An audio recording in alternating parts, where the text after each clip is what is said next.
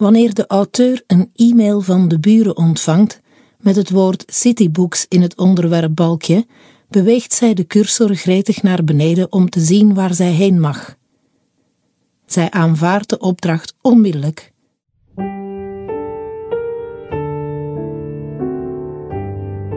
Citybooks. Vertel me een verhaal.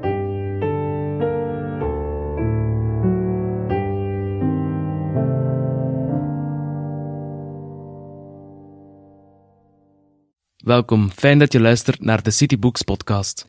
Ik ben Dietmar en ik neem jullie het komende half uur mee op reis door acht verschillende steden, door de ervaringen en teksten van verschillende schrijvers. Ik zou jullie kunnen uitleggen wat het concept is van Citybooks, maar schrijver Jeroen van Rooij legt het in zijn Citybook over Chartres mooier uit dan dat ik zou kunnen. Citybooks.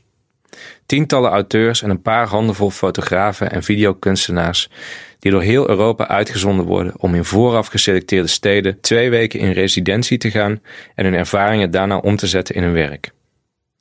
Die teksten en beelden worden vervolgens door Vlaams-Nederlands Huis De Buren op het web geplaatst, in drie of vier of vijf verschillende talen en, als het goed is, in heel Europa, heel de wereld, gelezen, bekeken en beluisterd. Uit die citybooks die door de buren op het wereldwijde web zijn geplaatst, heb ik dus enkele fragmenten geselecteerd om jullie onder te dompelen in acht verschillende steden. Je kunt trouwens al deze citybooks beluisteren op www.citybooks.eu. De uitleg van Jeroen van Rooij was bijna helemaal correct, maar ik heb toch een fout bespeurd. Jeroen van Rooij had het over steden binnen Europa, maar er zijn ook enkele citybooks geschreven over steden buiten Europa, in landen zoals Zuid-Afrika en Indonesië. Ik heb hier bijvoorbeeld een fragment uit een cityboek van Annelies Verbeke. Zij ging op reis naar Jakarta. We rijden door de slapeloze metropool, wind langs mijn kleren, mijn armen om zijn middel, opnieuw naar de oude stad, langs een Portugese kerk, de grootste moskee van Zuidoost-Azië, door een straat met de naam Harmonie. Hij toont me een brug die open kon toen de Nederlanders hier nog waren. Kleine boten voeren vanuit de haven de stad in. Deze rivier zou zoals de Donau kunnen zijn, zegt hij, maar ze is vuil, dit is Indonesië. Wat verderop staan prostituees te tippelen. Over de opeenvolgende kolonisatoren besluit hij dat ze tot het verleden behoren. Als we voorbij de Holland Bakery rijden met een windmolentje op het dak, schreeuwt hij boven de motor uit: It's crazy that Holland people were here. It's my country. Why they come? Ha ha ha ha ha. We rijden naar de ondergelopen huizen en de tenten die de regering er heeft neergezet. Er zijn te weinig wc's voor 350 mensen. Om te douchen kan hij in een hotel terecht. Enkele mannen houden de wacht op een dak, trekken nu en dan door de huizen om diefstal te voorkomen. Volgende week is het Sonny's beurt. Er staat volk te kijken, een televisieploeg maakt een reportage. Veel mensen groeten hem. Na de kippensoep neemt hij me mee naar een vogelmarkt, naar de hanen. Een mogelijke koper test een vechthaan. Hoe ze tegen elkaar opspringen met opstaande nekveren en in elkaar gehaakte tenen. De haan die vlucht verliest. Politiemannen houden er ook van. Sonny toont me het schooltje waar Obama als kind heeft gezeten. Hij woonde hier met zijn Indonesische stiefvader, heeft de plek ook als president bezocht. Er staat een aandoenlijk standbeeld van een kleine Obama met een vlinder op zijn vinger.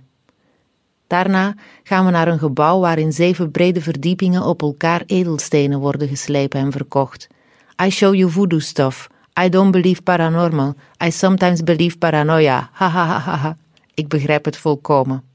In Chinatown betreden we de grootste Chinese tempel in Jakarta, die veertien dagen geleden ook overstroomde. Ik zie mensen zwemmen in een steeg, twee hoofdjes boven water. Met een brommerzwerm rijden we door diepe plassen. Het krankzinnige verkeer, voetgangers die over wielen en bumpers klimmen, mannen die speelgoedvliegtuigen verkopen tussen stilstaande auto's. Mensen keren terug van een demonstratie tegen de verkeerschaos, maar misschien worden ze daarvoor betaald. Iedereen kijkt me verwonderd aan.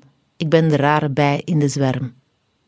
Net op tijd verhindert hij dat een kind van een brommer valt hij krijgt de stilgevallen motor van een Chinees weer aan de praat, geeft geld aan alle bedelaars. Een engel. Plots zit hij op de grond mijn broekspijp op te rollen zodat hij niet nat wordt. Ik zeg hem dat hij de held van mijn verhaal is. Dat vindt hij goed. En het Jakarta dat hij me toont, daar moet ik ook over schrijven. De volgende stad kan bijna geen groter contrast geven met wat we net gehoord hebben, en is ook veel dichter bij huis. Ik heb het over Brugge, een stad die zich nogal grotesk en op veel verschillende manieren laat omschrijven. Zo ook door Hagar Peters. De kasseien liggen als vodden neergesmeten aan de voeten van de gebouwen. Keurig gestapelde vodden voor de nette toeristen om hun deftige passen over te zetten op weg naar monumenten en langsheen de kronkelstraten voor de chocolaterieën. Het gebeier doet hen niet meer opzien. Ze zijn het kwartierlijks kwelen van de koperen klepels gewoon, zien enkel nog op of om volgens hun gidsen. Het is gemakkelijk door het leven loodsen met zo'n schatkaart. Dus dat gezegde dat van het concert des levens niemand een programma heeft, geldt niet voor de bezoekers aan Brugge. Telt alleen voor alle anderen en pas voor hen weer zodra ze thuis zijn. Maar ze zijn het niet. Weggelopen uit hun eigen levens naar hier, begrijpen ze eindelijk hoe het leven loopt. Juist daarom lachen ze zo vrolijk op het ongetemde gebeier van de klokken. Citybooks stuurde niet alleen Nederlandstalige makers op stap. Ook de Italiaanse Francesca Melandri, die in heel Europa bekend werd met haar bestsellers Eva slaapt en Hoger dan de zee, schreef een cityboek over Brugge. Maar zij vertoefde eigenlijk meer in Zeebrugge. Maar haar thema was hetzelfde als dat van Hagar Peters: toerisme. Zeebrugge. G e io guardiamo dal molo verso il mare, ma l'orizzonte è sparito. Davanti a noi solo una monumentale parete bianca con innumerevoli finestre. Anche le gru azzurre dall'altra parte del porto. En zo klinkt het nadat Etta Maris het vertaalde naar het Nederlands. Zeebrugge. G en ik kijken vanaf de pier naar de zee, maar de horizon is verdwenen. Voor ons verrijst een monumentale witte muur met ontelbaar veel ramen. Zelfs de blauwe hijskranen aan de andere kant van de haven lijken kinderspeelgoed vergeleken met het cruiseschip. Verderop zie je de reden waarom de migranten naar Zeebrugge komen. Hun geheime schip, althans dat hopen ze, naar het beloofde land. De veerboot naar Hul. Proberen ze wel eens aan boord van de cruiseschepen te komen? G schudt zijn hoofd. Ze zijn niet gek. Deze passagiersterminal heeft meer beveiliging dan het vliegveld van Brussel. Veel strengere controles. De rederijen zijn zeer vastbesloten om alleen mensen aan boord te laten die betaald hebben. Wat vindt u van het idee van M? vraag ik.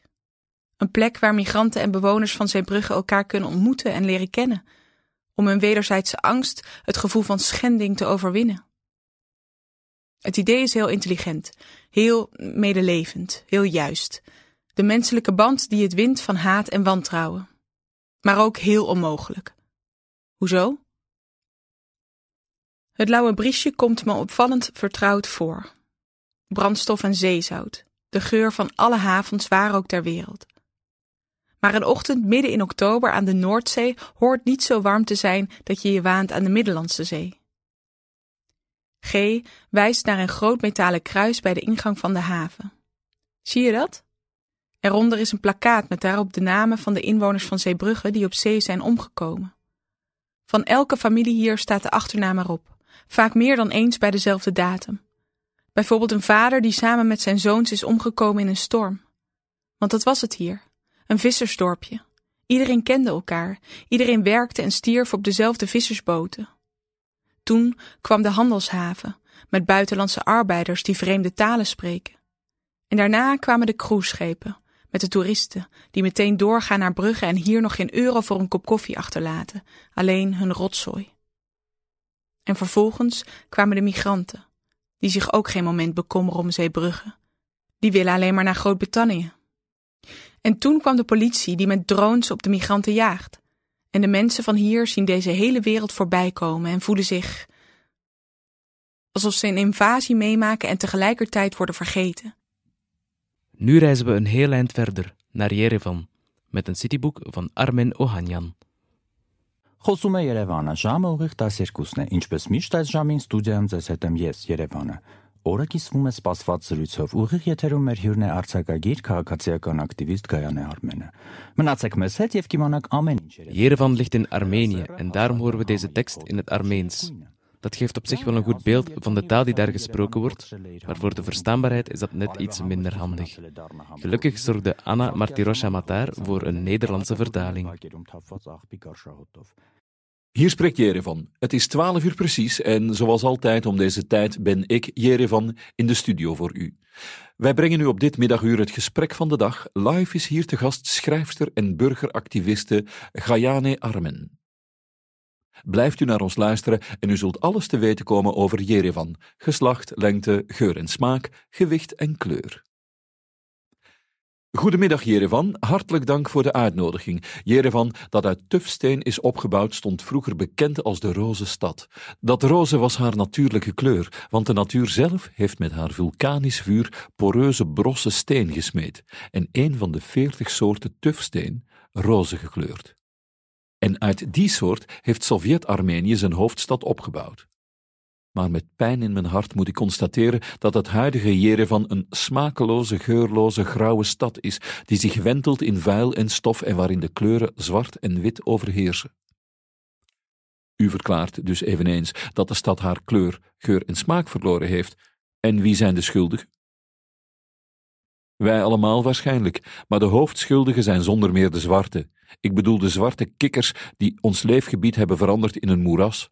Ze zijn hier gekomen. Als de draak die in een sprookje de levensbron had afgesloten, hebben ze onze stad ingenomen en ze dwingen ons nu om onze maagden aan hen te offeren, in ruil voor een halve slok van ons eigen water. Ze hebben hier hun intrede gedaan met hun nieuwe godsdienst, de volksverering, met hun nieuwe republikeinse partij en met hun nieuwe god Garegin, bijgenaamd Nejde, de balling die de vrijgekomen plaats van de ontroonde oude god Lenin is komen innemen. Ze kwamen zomaar opduiken, waren niet links en niet rechts, maar namen plaats in het centrum en zeiden: Van nu af aan zijn wij de Alpha en de Omega, jullie enig geliefde, door het volk gekozen regering, centrofiel en volksvererend, het eigen volk beschermend en conservatief. Ze zeiden: We zijn gekomen om krom te maken wat voor jullie goed was, om recht te maken wat van ons is en om ons eeuwig te kunnen reproduceren. Wij zijn de witte, de raven, het alter ego van de stad. En het maakt niet uit of ze ons andersdenkend noemen, andersgelovend, anders geaard of afkomstig van een andere planeet. In elk geval zijn wij het alternatief, het begin van een nieuwe oppositie. Wij laten ons niet tot zwijgen brengen en we getuigen tegen de misdaden van de zwarte kikkers, die de stad haar kleur ontstolen en haar smaak ontnomen hebben en onze lucht vervuild hebben met stinkende gassen. Terwijl ze in Jerevan schrijven over roze steen, uitlaatgassen en politieke kronkels, schrijven ze in Antwerpen over angst en terreur. Een van hen was Gayat Al-Madoun. Hij schrijft in het Arabisch, maar zijn tekst werd naar het Nederlands vertaald door Djuko Poppinga. In deze stad, die zich voedt met diamanten, groeit het prikkeldraad in de poëzie van de dichters. Sterven de afspraken op de kalender. Stop mijn hand met het beroeren van je lippen stoppen de politieagenten met lachen.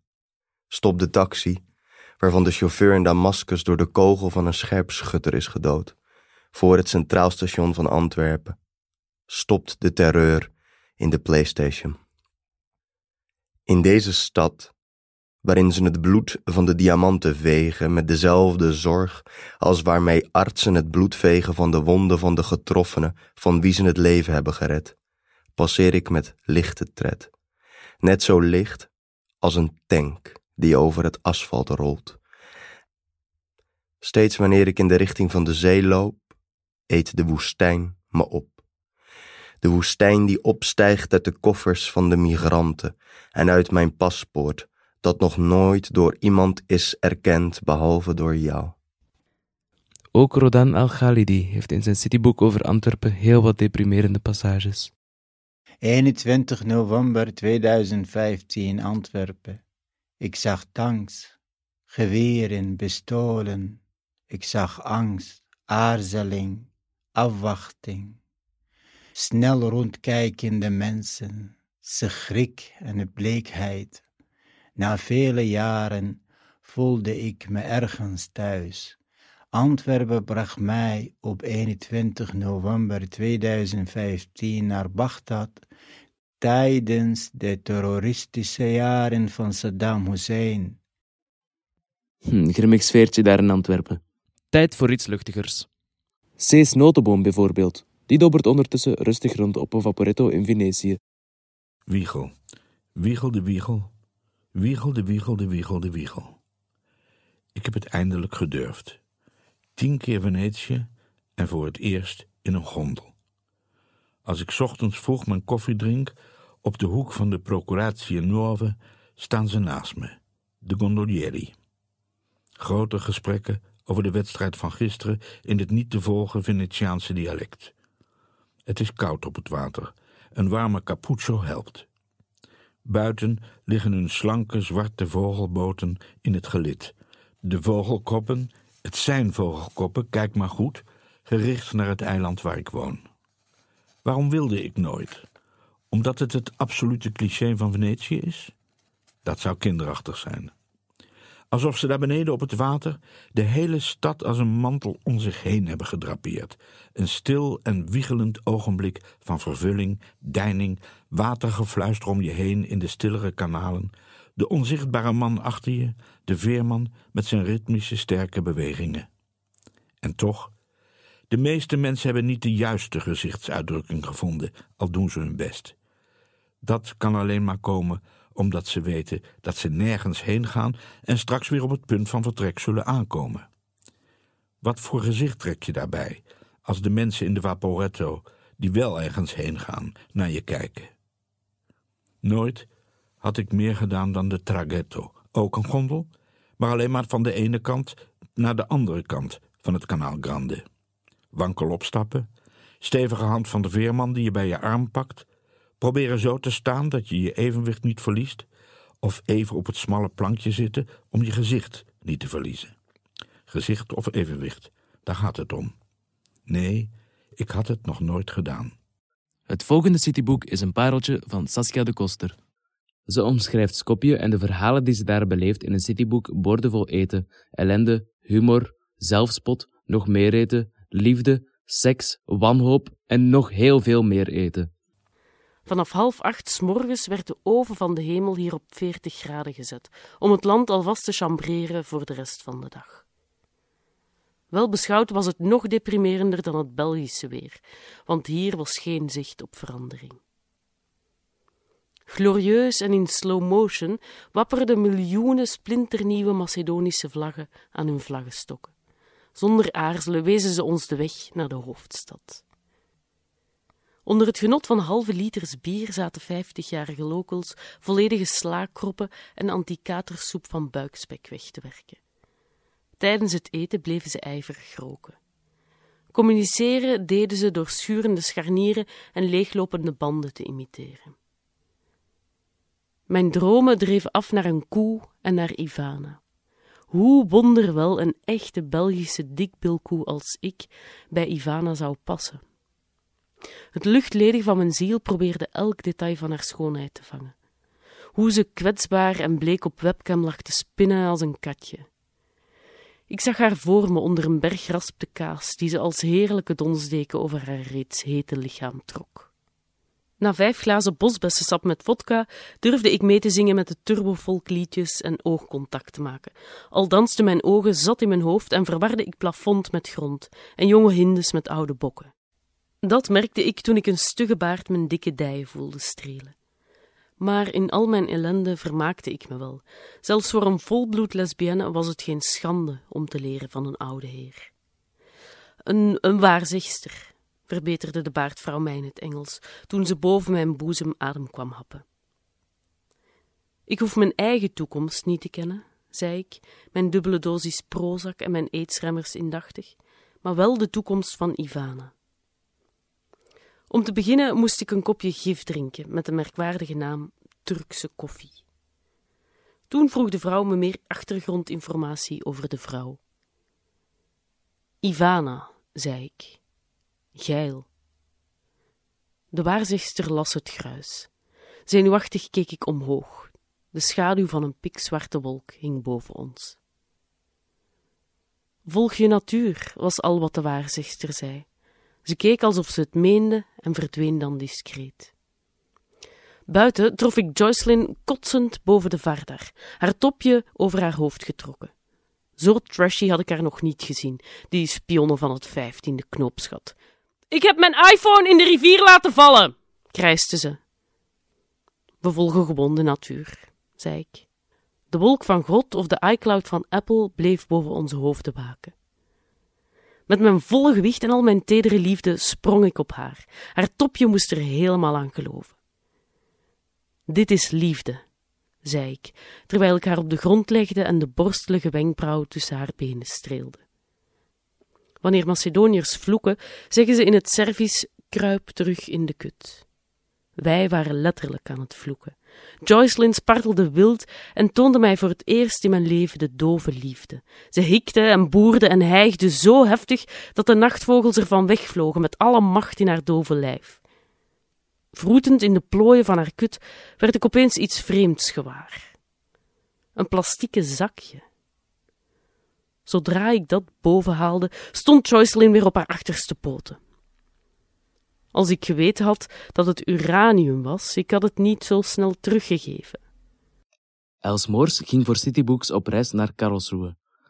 Ze maakte van haar citybook een mooie mix tussen de dingen die ze tegenkwam overdag, een stukje geschiedenis en geografie, en haar avonturen in de nacht. Ik koos voor een fragment uit haar eerste nacht in Karlsruhe. De brouwerij en gasthof Wolf de dichtstbijzijnde kroeg op de hoek van Mijnstraat en de Werderplatz. Wolf is al bijna 200 jaar lang in familiehanden. Het door de familie Wolf gebrouwen bier kan ook in grote literkannen, ja zelfs per meter worden besteld. Op het menu staan schnitzels, spetselen en kneurels. Opgetogen over de lam-eintopf heeft de naam Wolf me tijdens het bestellen parten gespeeld besluit ik me na de maaltijd dieper de nacht in te wagen. Een serveerster met koolzwarte ogen en grote oorringen adviseert me op dit uur café Milano, dat niet veel verder op een andere hoek van mijn straat moet liggen. Ben ik net als markgraaf Karel bezig om op lichtzinnige wijze een stad bij elkaar te dromen. Zorgen voor morgen, bedenk ik, terwijl ik de trappen oploop van het schemerige Milano, dat ondanks het rookverbod in een dichte walm is gehuld. Aan de bar zit een rijtje mannen ingetogen halve liters te drinken. Alle omringende tafeltjes zijn bezet. Op het plasmascherm aan de muur staan voetbaluitslagen. De match is kennelijk net gespeeld. Twee meisjes met lange haren en steile laarzen en bruin geschminkte gezichten doen me een ogenblik lang aan inheemse indianen denken. Ze staan aan het tafelvoetbalspel en gillen om te verdoezelen dat ze van elke tactiek gespeend zijn. In de hoek zit een kerel hen stuurs te bekijken met gekromde rug, alsof hij ergens op moet broeden. De ene na de andere jaren tachtig hit knalt de schaars verlichte ruimte in, waar alles aan een versleten casino herinnert. Met bonzend hart ga ik op de enige nog beschikbare en aan de vloer vastgeschroefde barkruk zitten. Meteen na binnenkomst weer weggaan betekent gezichtsverlies. Terwijl alle ogen op mij gericht zijn, bestel ik zonder verpinken een Mexicaner, een drankje dat op de muur in vette letters wordt aangeprezen, ook al weet ik helemaal niet wat ik me daarmee op de hals haal. De man meteen rechts van me draagt een zwart pak en een wit hemd dat losjes open staat. Als ik, tot zijn ontzetting, drink jij een Mexicaner? Het shot tomatensap met vodka en tabasco in één teug heb opgedronken en hem om een sigaret heb gevraagd. Ik ben gestopt met roken. Vertelt hij dat hij O heet en directeur is van de figuranten en productie van het nabijgelegen concertgebouw. Bang dat het gesprek zal stilvallen, begin ik hem de kleren van het lijf te vragen, tot hij zich laat verleiden tot een kleine biecht. Zijn geliefde is 22 jaar jonger dan hij is en ze zal hem, zo vreest hij, verlaten omdat hij haar geen kind wil geven. Als hij zich al voor dit heikele noodlot wenst te schamen, lijkt hij toch vooral van plan om er zich in te gaan schikken. Hij vraagt het baarmeisje, ze heet Julia, om twee tequila's voor ons uit te schenken. De tequila's zijn van het huis, zegt Julia vrijgevig. En O begint de ruimte tussen duim en wijsvinger met citroen en zout te bewerken. Hij klemt de citroenschijf daarna tussen de tanden en terwijl hij de tequila achterover slaat, laat hij Julia en mij nog snel dramatisch het wit van zijn ogen zien. Julia schatert het uit. Een half uur later hang ik in de armen van een meewarige O en we kussen. En terwijl ik alles aan het werk zet om me niet te laten meeslepen, rook ik de ene na de andere sigaret. Zolang ik de sigaretten niet zelf heb gekocht, zijn ze niet verslavend, is mijn theorie. Boven de deur hangt een klok en zo laat is het helemaal nog niet. We sluiten deze podcast af met een fragment uit een cityboek over Oostende. De betreurde Bernard de Wulf beschrijft de stad en de zee vanaf zijn positie op de zevende verdieping. Het is een heldere winterdag over Oostende en de belendende spiegel. Alleen de horizon is onscherp. Daar dansen de walvissen. Ik verblijf zeven hoog, pal voor de zee. Mocht ze voorover willen buigen, dan konden we elkaar omhelzen. Dan omhelsde ik de zee en mijn spiegelbeeld. Hoe hoger men voor de zee zit, hoe beter men ziet dat zij even horizontaal als verticaal bestaat. Ooit heb ik de zee helemaal rechtop zien staan. Toen zat ik heel hoog. De stijgende mist hielp de zware zee overeind komen. Ik heb al eerder over de stad geschreven, over haar bocht aan het cursaal, over haar taal, haar kunstenaars, over de vader die er gestorven is. Oostende is mij niet vreemd, maar ik blijf er een vreemde. Breng mij eronder in een café en ik luister vervoerd naar de melodie van de plaatselijke omgangstaal. Maar ze zelf zingen zal me nooit lukken. En met deze mooie woorden sluiten we de podcast af. Dankjewel voor het luisteren.